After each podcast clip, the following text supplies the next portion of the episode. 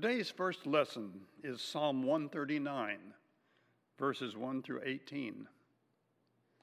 In this beautiful text, the poet attempts to capture in words the all encompassing love of God.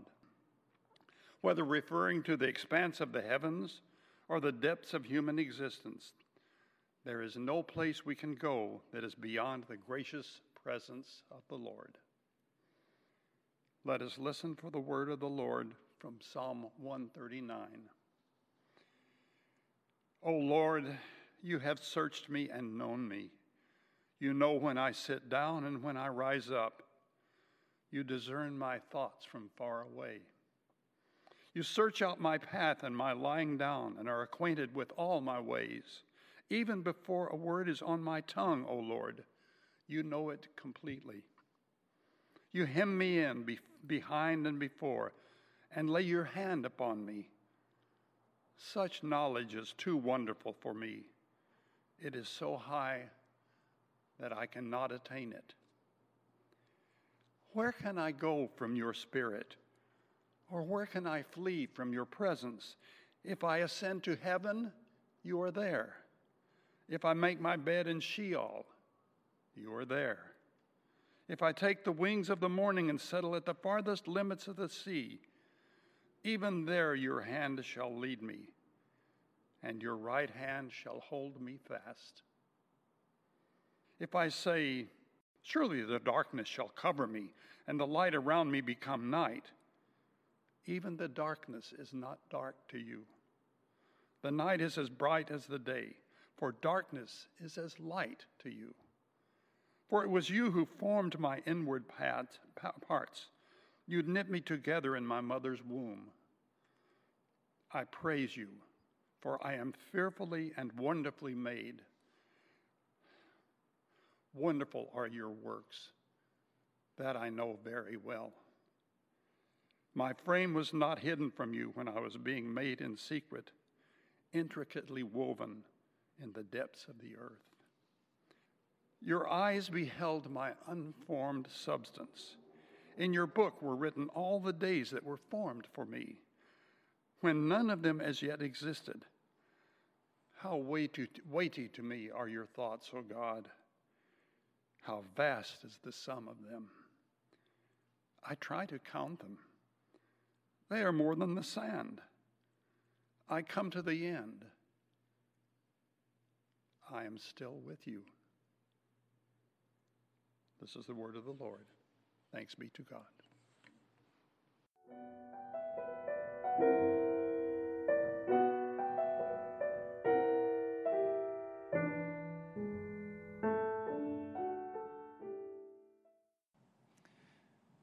Our second scripture lesson this morning comes to us from the book of First Thessalonians, chapter 5, verses 12 through 28. In this passage, we hear the Apostle Paul and his encouraging words to the Christian church in Thessalonica. Let us now listen for the word of the Lord. Paul writes, But we appeal to you, brothers and sisters, to respect those who labor among you and have charge of you in the Lord and admonish you Esteem them very highly in love because of their work. Be at peace among yourselves. And we urge you, beloved, to admonish the idlers, encourage the faint hearted, help the weak, be patient with all of them. See that none of you repays evil for evil, but always seek to do good to one another and to all. Rejoice always. Pray without ceasing. Give thanks in all circumstances. For this is the will of God in Christ Jesus for you. Do not quench the Spirit, do not despise the words of prophets, but test everything and hold fast to what is good. Abstain from every form of evil. May the God of peace himself sanctify you entirely, And may your spirit and soul and body be kept sound and blameless at the coming of our Lord Jesus Christ. The one who calls you is faithful, and he will do this. Beloved, pray for us. Greet all the brothers and sisters with a holy kiss. I solemnly command you by the Lord that this letter be read to all of them. The grace of our Lord Jesus Christ be with all of you. Truly, this is the word of the Lord. Thanks be to God.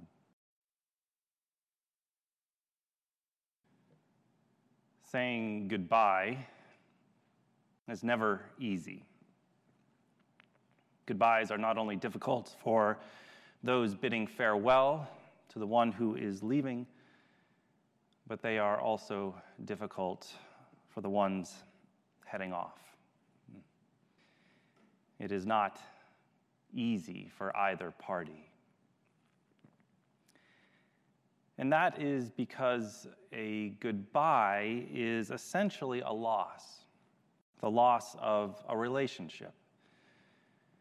Most relationships remain intact in some form, but there is no doubt that with physical separation comes the loss of a cherished connection and bond. Saying goodbye and dealing with the loss that comes with it is something we, we all experience throughout our lives in various forms. And it is something that we are experiencing today as a church. One of your pastors is leaving. And both sides, you and me, must somehow deal with that reality. If we look at our scripture lesson this morning, we will see that it is also about separation and loss. Paul was away from the congregation at Thessalonica. And like many of the churches that Paul planted, they missed him. They missed his presence and longed for their teacher, especially when problems arose. And Paul likewise missed his friends and his fellow Christians. Since he could not physically be with the church that he missed and that missed him, he sent them a letter to remind them of a few things. In chapter 5, Paul summarizes his message to the church. And it is good for us, especially today, to pay attention to what Paul says. First, he says to respect the leaders who are among you, appreciate the hard work that they do. Next, Paul says to take care of one another, be at peace among yourselves. Encourage the faint hearted, help the weak, be patient with each other. Do not repay evil with evil, he says, but instead always seek to do good to your neighbor. And while you are doing all this, Paul says to pray without ceasing. Thank God all the time, regardless of the circumstances. when things do get rough, Paul reminds them to trust in the unpredictable power of the Holy Spirit. Listen to the prophets and the, the wise people who surround you. Hold fast to what is good, reject what is evil. And then, as he closes his letter, Paul says, May the God of peace bless you the God who brings peace to your mind, peace to your body, peace to your soul. May this God of peace bless you.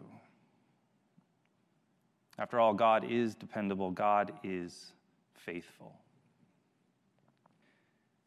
This was Paul's message of encouragement to the church that he missed in Thessalonica. And it may sound like a, a list of do's and don'ts, which Paul is prone to do, but, but not here, not this time. Paul was not telling them anything new or different.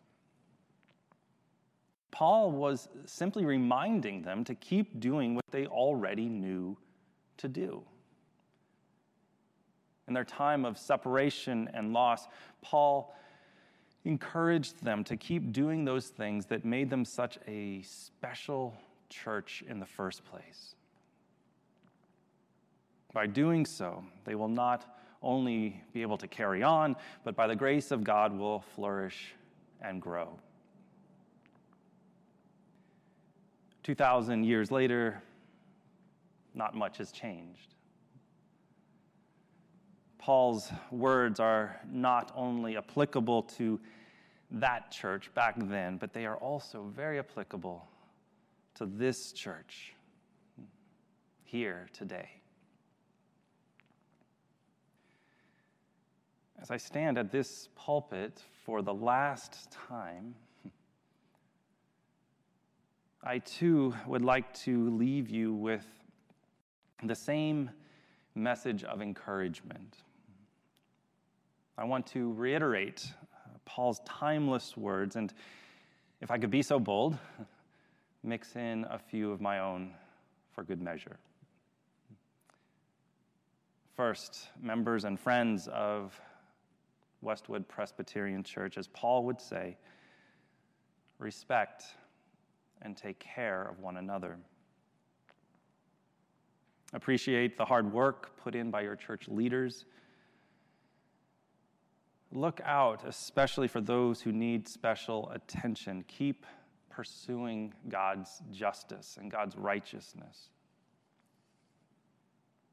And as you do, please remember to be patient with one another. Do not repay evil for evil. Do not repay judgment for judgment or bitterness for bitterness. But continue to be a source of peace and hope and light in this broken world. Next, continue to embrace diversity and inclusivity. Open the church doors or the video link to, to all who desire a relationship with God. Continue to raise your children in the spirit and knowledge of the Lord. Pray without ceasing. Find a reason every day to give thanks to God regardless of the circumstances. Finally, when things get rough, which will happen, trust. Trust in the unpredictable power of the Holy Spirit. Remember, God is dependable, God is faithful.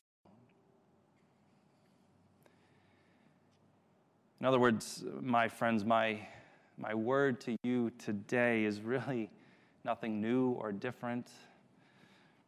I hope you're not too disappointed. My final message is pretty simple, really. Continue to do those things you already know to do. Keep being the people of God, the beloved children of God that made you and this church so special in the first place. And in so doing, God will not only bless you and sustain you and bring you peace in mind and body and soul, but God will cause you to flourish and to grow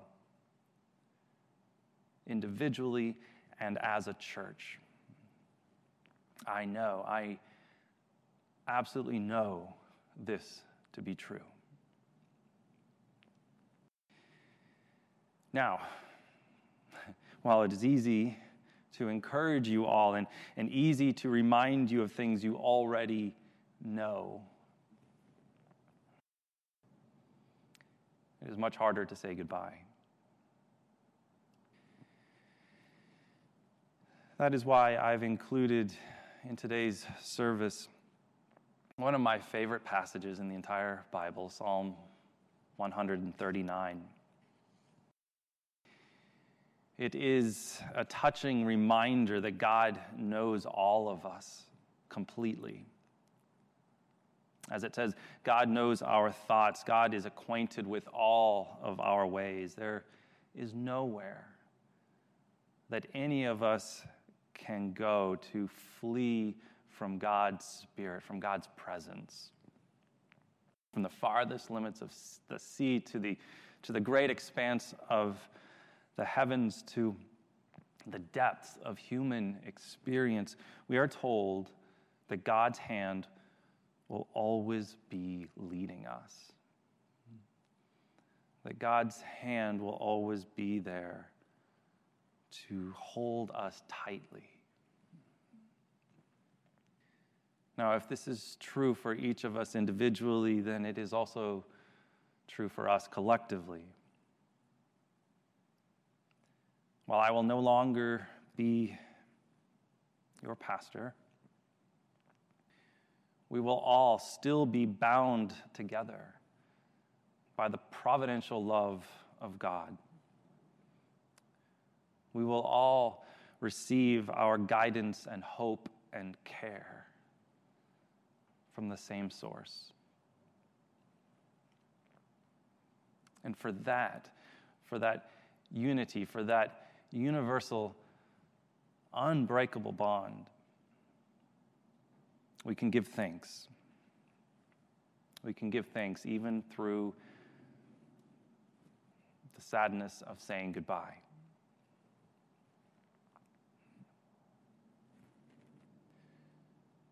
Please know that I will always, always remember and cherish the lessons and support that I have received from all of you. Let me also say that it has been a privilege, a true privilege for me to learn from two of the best head pastors that any associate pastor could ever wish for. Pastor Chris, I thank you for your example to me on being a servant leader, for sharing your deep wisdom with me, and for the many ways that you have affirmed me and encouraged me to use my gifts for the building up of the body of Christ. And Pastor Lynn, if you are watching, I thank you for welcoming me into the ministry of this church seven years ago, for the ways that you helped me to grow and stretch and challenge myself, for the example you have set for me on how to lead with grace and strength and compassion. To the great staff here at WPC that I had the good fortune of serving alongside. I want to thank you for all that you have done and continue to do for this church and for this community. Each of you, in your own way, have set for me an example of, of humble, heartfelt dedication. And certainly to all of you, members and friends of WPC, I thank you. I thank you. I thank God for you. For the countless ways you have shown Christ's love to me as your pastor and to me and Mary and Joshua and Luke as a family. I pray God's blessing upon each of you and upon Westwood Presbyterian Church today and always. Amen.